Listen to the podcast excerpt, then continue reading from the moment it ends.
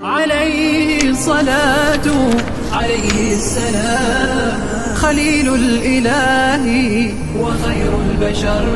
هنا النبع عذب يروي الظما ويروي لنا المبتدأ والخبر. بسم الله الرحمن الرحيم. الحمد لله رب العالمين. والصلاة والسلام على أشرف الأنبياء والمرسلين سيدنا محمد وعلى آله وأصحابه أجمعين. ذكرنا فيما مضى الأذى الذي كان يناله رسول الله صلى الله عليه وسلم وكان الذي يتولى كبر ذلك هو أبو جهل فإنه كان يقوم فيه ويقعد ويبدئ فيه ويعيد ولا يترك فرصة تواتيه ينال فيها من رسول الله صلى الله عليه وسلم إلا فعل. روى أحمد. عن شيخ من بني كنانة قال رأيت رسول الله صلى الله عليه وسلم في سوق ذي المجازي يتخللها. وهو يقول يا أيها الناس قولوا لا إله إلا الله تفلحوا. وأبو جهل خلفه يحثي عليه التراب ويقول يا أيها الناس لا يغرنكم هذا عن دينكم فإنما يريد لتتركوا آلهتكم وتتركوا اللات والعزى. قال ورسول الله صلى الله عليه وسلم لا يكلمه. ومثل ذلك ما رواه البخاري ومسلم في صحيحيهما عن أبي هريرة رضي الله عنه قال قال أبو جهل هل يعفر محمد صلى الله عليه وسلم وجهه بين أظهركم؟ فقيل نعم. فقال واللات والعزى لئن رأيته لأطأن على رقبته أو أعفر وجهه في التراب. قال فجاء رسول الله صلى الله عليه وسلم وهو يصلي زعم ليطأ على رقبته. فما فجئهم إلا وهو ينكص على عقبيه ويتقي بيديه. فقالوا ما لك؟ فقال إن بيني وبينه لخندقا من نار وهولا وأجنحة. فقال رسول الله صلى الله عليه وسلم لو دنا مني لتخطفته الملائكة عضوا عضوا. ومثل ذلك أيضا ما رواه أحمد والترمذي عن ابن عباس رضي الله عنهما. أن أبا جهل أتى رسول الله صلى الله عليه وسلم وهو يصلي في الكعبة فقال له ألم أنهك عن هذا؟ ألم أنهك عن هذا؟ ألم أنهك عن هذا ثلاثا؟ فلما انصرف رسول الله صلى الله عليه وسلم زبره فقال لقد علمت أن ما بها ناد أكثر مني. فأنزل ربنا سبحانه فليدع ناديه سندع الزبانية. فهذا كان دأب أبي جهل لا تواتيه فرصة ينال فيها من رسول الله صلى الله عليه وسلم إلا فعل. وفي مرة من المرار مر رسول الله صلى الله عليه وسلم بأبي جهل فشتمه وآذاه وسبه ونال منه ورسول الله صلى الله عليه وسلم لم يتكلم فانصرف ثم انصرف أبو جهل حتى أتى الكعبة فإذا قوم من قريش في مجلس فجلس معهم. ومولاة لعبد الله بن جدعان في مسكن لها تسمع ذلك. ثم أقبل حمزة بن عبد المطلب رضي الله عنه متوشحا قوسه راجعا من قنص له وقد كان صاحب قنص يخرج له وكان أعز فتى في قريش وأشده شكيمة. فمر بالمولاة فقالت له يا أبا عمارة لو رأيت ما صنع أبو, أبو الحاكم بن هشام بن أخيك محمد آنفا وجده جالسا عند الكعبة فسبه وشتمه ونال منه ما يكره ثم انصرف محمد صلى الله عليه وسلم ولم يكلمه. فاحتمل حمزة الغضب لما أراد الله سبحانه به من الكرامة. فأتى مجلس قريش عند الكعبة فنظر فرأى أبا جهل فجاء حتى قام عند رأسه فأخذ قوسه فرفعها وضربه بها ضربة فشجه شجة منكرة. وقال له أتشتمه؟ فأنا على دينه أقول كما يقول فردها علي إن استطعت. فقام رجال من بني مخزوم يريدون أن ينصروا أبا جهل فقال لهم أبو جهل دعوا أبا عمارة فإني والله سببت ابن أخيه سبا قبيحا. فلما أسلم حمزة رضي الله عنه عرفت قريش أن رسول الله صلى الله عليه وسلم امتنع وأن حمزة سيمنعه فكفوا من بعض ما كانوا ينالونه به. ويذكر أهل التواريخ والسير أن حمزة رضي الله عنه لما رجع إلى بيته وخلى بنفسه وسكت عنه الغضب ورأى ما صنع قال في نفسه أنت سيد قريش وتركت دين آبائك للموت خير لك مما صنعت. ثم قال اللهم إن كان الذي صنعته رشدا فاجعل تصديقه في قلبي وإلا فاجعل لي مخرجا مما وقعت فيه. فبات بشر ليلة بليلة لم يبث بمثلها من وسوسة الشيطان. فلما أصبح أتى رسول الله صلى الله عليه وسلم فقال له يا ابن أخي إني قد وقعت في أمر لا أعرف المخرج منه وإن مقام مثلي على أمر لا يدري أرشد هو أم لا غي شديد؟ فحدثني يا ابن أخي فقد اشتهيت أن تحدثني وأسمعك. فيذكرون أن رسول الله صلى الله عليه وسلم حدثه وبشره وأخبره ووعظه فألقى الله سبحانه الإيمان في قلبه فقال أشهد أنك صادق وما أحب أن لي ما أظلته السماء وأن وأني على دين الأول وثبت رضي الله عنه على إسلامه. ويقال إنه قال في إسلامه بعد أن أسلم حمدت الله حين هدى فؤادي إلى الإسلام والدين الحنيف لدين جاء من رب عزيز خبير بالعباد بهم لطيف. إذا تليت رسائله علينا تحدر دمع ذي اللب الحصيف. رسائل جاء أحمد من هداها بآيات مبينة الحروف. وأحمد صلى الله عليه وسلم وأحمد مصطفى فينا مطاع. فلا تغشوه بالقول العنيف. فلا والله نسلمه لقوم ولما نقض فيهم بالسيوف. ثم إن الإسلام جعل يفشو في مكة فلم تبق قبيلة إلا ودخلها وجعل يدخل فيه من الرجال والنساء وقريش تحبس من استطاعت حبسه وتفتن من استطاعت فتنته. فلما رأى رسول الله صلى الله عليه وسلم ما يصيب المسلمين من الأذى والبلاء الشديد وأنه صلى الله عليه وسلم لا يقدر على منع ذلك عنهم عرض عليهم صلى الله عليه وسلم أن يهاجروا إلى الحبشة فإن فيها ملكا لا يظلم عنده أحد. فخرج حينئذ المسلمون مهاجرين إلى الحبشة وذلك في السنة الخامسة من النبوة وكانت أول هجرة في الإسلام.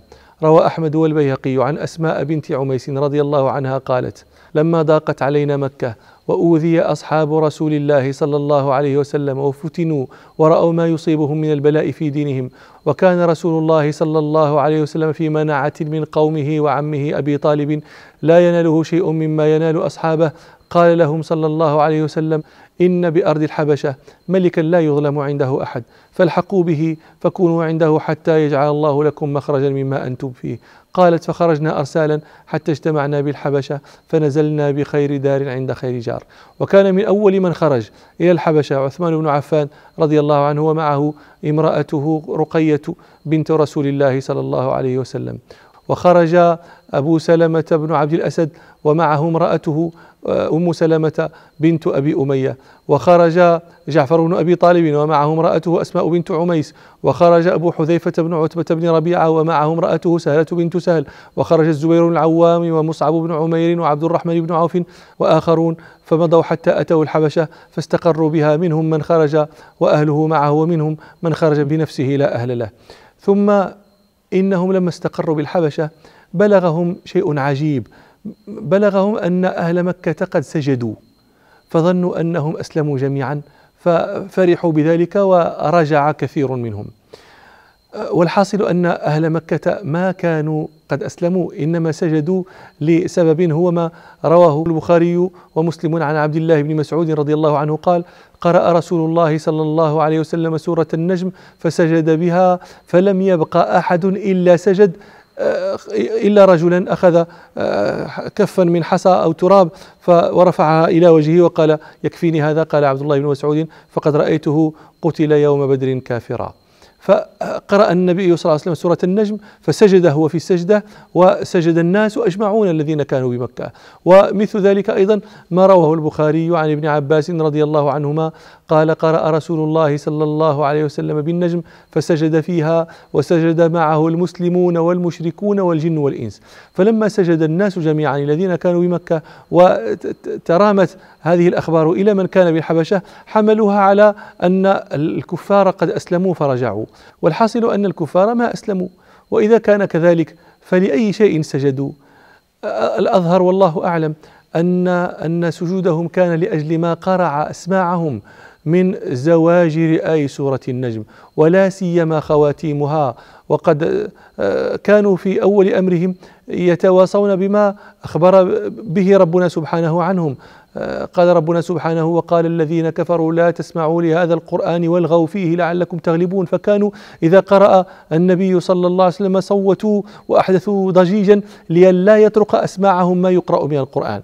فلما فجأهم النبي صلى الله عليه وسلم بقراءة سورة النجم ولا سيما بأواخرها وفيها هذا التهديد من ربنا سبحانه أزفة الآزفة ليس لها من دون الله كاشفة. أفمن هذا الحديث تعجبون وتضحكون ولا تبكون وأنتم سامدون؟